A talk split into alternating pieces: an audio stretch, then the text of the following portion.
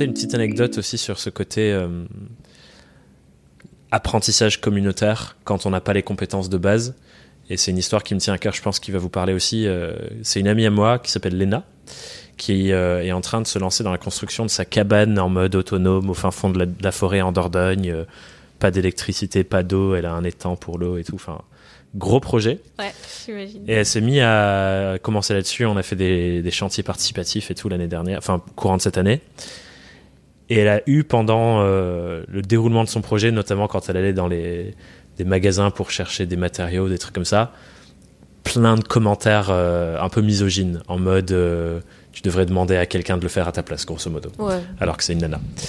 Et du coup, ça lui a créé une espèce de flamme de, en fait, je vais peut-être le faire plus lentement, mais je vais le faire moi et en faire une opportunité d'apprentissage mm. entre, euh, entre femmes. Et que du coup, on construit cette putain de cabane et tous les autres trucs sur son terrain qu'elle a acheté entre femmes et que même si on sait pas comment faire, ben on va apprendre en faisant. et du coup, euh, elle a tout un réseau local maintenant. Elle fait des chantiers participatifs en non mixité choisie.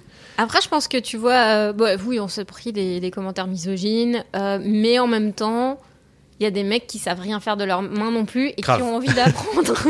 c'est vrai. donc pour moi, oui, bah, c'est clair que le fait d'être deux femmes, ça met une image où on se dit, ah bah dis donc, tu sais. Ouais vont pas aller loin et tout ça. Euh, oui, on, met notre, on prend notre temps, on apprend, et c'est vrai que bah, tu peux être stimulé par ça. Nous, on avait aussi envie de montrer aux personnes, que ce soit des filles ou des gars, que tu peux tout apprendre. Ouais, grave. Et c'est vrai que s'entourer, des fois, faut faire attention aux commentaires aussi, dans le sens où t'en as plein qui vont te donner plein de commentaires dans tous les sens, mais c'est pas toujours des experts. Puis on a suivi certains commentaires, on pas dû.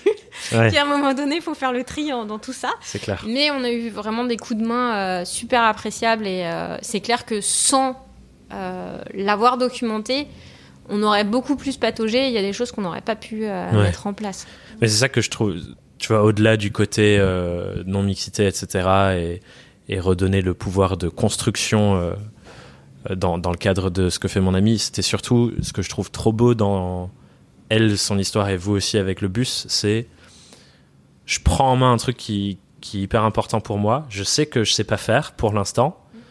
Et une fois qu'on se lance là-dedans, il y a une espèce de, tu sais, ça fait comme un appel d'air et il y a plein de gens qui viennent t'entourer en mode, bah viens, on va y arriver ensemble. Et je trouve que cette dynamique-là, elle prend plus de force et de place que la dynamique opposée de tu sais pas faire, vas-y arrête de arrête de jouer avec euh, arrête de jouer avec tes, tes trois tes trois clous quoi. et, je, et, je, trouve ça je trouve c'est rassurant parce que ça peut être une peur. Enfin j'imagine euh, ma pote et peut-être vous au début en mode wow, c'est énorme et on l'a dit juste avant de commencer à enregistrer que hyper ambitieux de retaper ce bus quand même. Mais ça ça montre à quel point clairement genre tu peux tout tu peux tout apprendre, tu peux tout construire il faut créer la dynamique au début et il va se passer des choses belles sur cette aventure-là. Mm. Bah, c'est vrai que euh, pour le bus, quand j'y repense, euh, on s'était quand même renseigné, on savait quand même où on allait mettre les pieds. Euh, je pense qu'il y a des parties, on ne pensait pas que c'était aussi dur, comme refaire le sol avec la soudure et tout ça. Mais c'est parce qu'on pensait que le bus qu'on avait acheté, il était OK. Ah tu vois, on ne pensait pas qu'il était aussi problématique. Donc ça, c'était la mauvaise surprise de l'achat. Parce qu'on voulait à la base euh, s'enlever cette étape, ce qui n'a pas été le cas, on a dû passer par là. Euh, on a des commentaires euh, misogynes de temps en temps, mais honnêtement, c'est vraiment minimal, c'est souvent petit. Et souvent, la communauté nous défend. Ce qu'on hmm. nous reproche le plus, par contre, c'est pourquoi on met autant de temps. Mais c'est aussi parce qu'on fait le choix de documenter le process. De temps. Et quand tu fais des travaux et que tu veux filmer et montrer dans les détails c'est quoi tes enjeux, bah, ça te rallonge euh, fois 3, fois 4 le temps euh, pour faire les travaux en fait. Ouais, c'est clair. Et puis. Euh... Ouais, ouais, c'est pas un truc en mode on le fait en un mois et j'ai tout tourné. ouais, c'est ça. Puis en même temps, il y a, enfin, avec toute la diversité des projets que vous menez, je pense qu'on va arriver là-dessus sur euh, comment vous faites. Parce que il y a. Du coup, les petits aventuriers, j'entends que c'est en pause jusqu'à ce que le bus studio soit prêt. C'est ça? Ça devrait reprendre là. Ok, ça devrait reprendre. Donc même pas trop en pause. Donc il y a ça, les clients, le projet de bus, la vie de tous les jours, euh, les formations et le, campus des créateurs. How do you do it? Je suis curieux de savoir un peu comme, parce que tu disais du coup là on a posé le premier socle qui est le projet personnel au centre. Donc j'imagine que ça c'est le bus. Euh, bah, le projet perso, ouais, c'est le bus. Maintenant, c'est un peu la chaîne YouTube, le podcast et tout. Euh, Donc la création, la création, disons. comment on s'organise En fait, c'est déjà moi je fonctionne en ayant besoin d'avoir plein de projets dans la tête parce que ça permet de faire des ponts. Je pense qu'on a bien compris ça. Du coup. Et du coup, ça, ça permet de faire des liens que tu n'aurais pas fait autrement. Hmm. Parce que souvent on dit focus-toi sur un truc et tout. C'est vrai, dans le sens où il faut t'investir à fond sur un truc euh, sérieusement et peut-être avoir ta priorité du moment, mais il faut pas t'empêcher de faire d'autres choses à côté, d'avoir ton espace d'exploration. C'est important pour les créatifs, je pense, pour pouvoir évoluer. Euh, et on a mis en place des, des, déjà des règles de on prend pas de rendez-vous sur certains jours. Donc il y a des jours où il y a le droit d'avoir des appels et des jours où il n'y a pas le droit d'avoir d'appels. Parce que tu peux pas être créatif et, efficace quand tu as 5 rendez-vous répartis dans ta semaine, t'es es coupé, en plus des fois il y a des gens qui se pointent pas, des fois il y a des gens qui sont là, ou, où tu sais jamais trop à quoi t'attendre, euh, et du coup de dire ben non, moi j'ai mon temps, je le respecte, et ça euh, je pense que c'est un gros outil en fait aussi, et après on a notre priorité du moment. Hmm.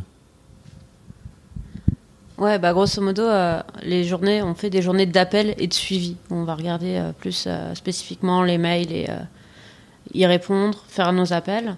Et aussi ce qu'on fait, enfin surtout moi, des fois je freine Clem sur les projets. c'est pour ça que c'est important d'être deux.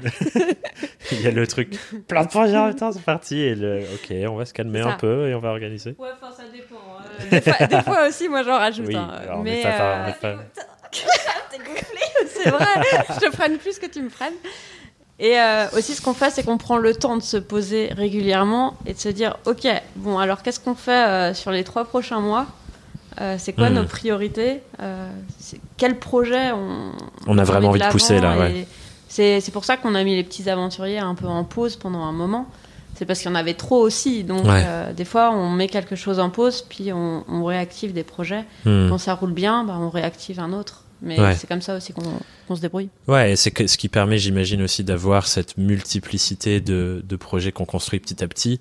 C'est juste pas tout en même temps. C'est comme du tempo, c'est une musique. Ouais, voilà, c'est ça. C'est une musique, à un moment hmm. donné, t'es sur un truc. Parce qu'après, quand tu fais trop un truc, je sais pas comment ça fonctionne pour tout le monde, mais au bout d'un moment, euh, T'as besoin Ouais, bah, comme tu disais, tu t'as besoin de ton espace d'exploration et toujours cette espèce de bulle d'air pour aller explorer d'autres choses. Et... Il y a des moments, on va faire une vidéo par semaine sur YouTube, on va se donner à fond là-dessus, mais au bout de, je sais pas moi, 20 semaines, c'est bon quoi. Enfin, t'as envie de d'un petit peu de variété, d'ouvrir d'autres champs.